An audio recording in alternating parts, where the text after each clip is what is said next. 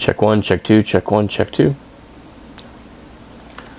Welcome to Cramela Mix Show here on WGOT Gainesville 100.1 FM. This week I'm in the mix and uh, don't really have a plan for the show. We're going to start off, I guess this is considered a minimal house, but uh, frankly, I'm not an expert on any of the micro genres in house music right now, but uh, maybe it's tech house. I don't know. Either way, uh, I'm going to lead things off here with uh, Pipe uh, Lloreda, and the song title is Stop. Thanks for checking out my friend's place here on WGOT LP Gainesville.